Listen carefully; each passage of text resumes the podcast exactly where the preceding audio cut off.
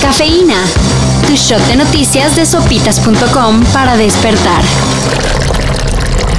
Ayer fue un día histórico para México. A partir de ahora no se podrá, sin violar el criterio de la Corte y la Constitución, procesar a mujer alguna que aborte en los supuestos que ha considerado válido este Tribunal Constitucional. La Suprema Corte de Justicia de la Nación despenalizó el aborto en Coahuila al considerar que un par de artículos del Código Penal del Estado eran inconstitucionales y vulneraban los derechos humanos de las mujeres. Estoy en contra de estigmatizar a quienes toman esta decisión, que me parece, si ya de por sí es difícil y dura, por la carga moral, social, pero profundamente individual y espiritual, no debería serlo más por la fuerza del derecho.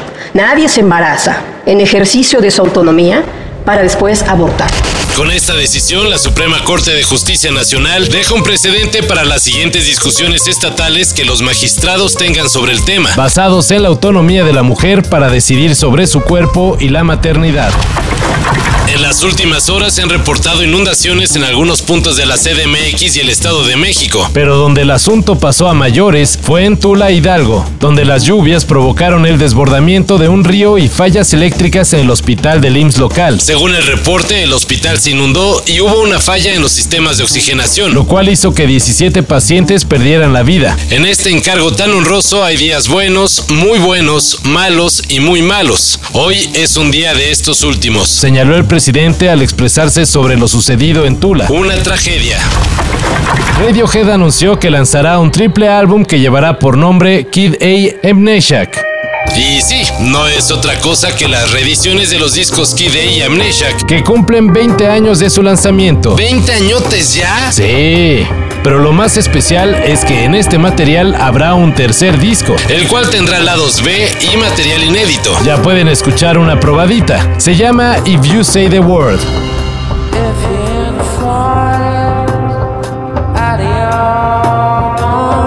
Y ni modo. Es suficiente razón para comprar una edición más de un disco de Radiohead. Y en la sección Cosas que pudo haber hecho la Conmebol, cinco jugadores de la selección sub-19 de Países Bajos fueron expulsados de la concentración luego de detectarse que rompieron los protocolos para evitar contagios de COVID-19. Uno de los expulsados fue Xavi Simmons, la joven estrella del PSG que a la corta edad de 7 años ya había sido fichado por el Barcelona. ¿Tú crees sinceramente que vas a llegar a ser profesional? Eso no se sabe, aún queda mucho. No, pero tú quieres, ¿no? Yo quiero, pero bueno, no, no sé.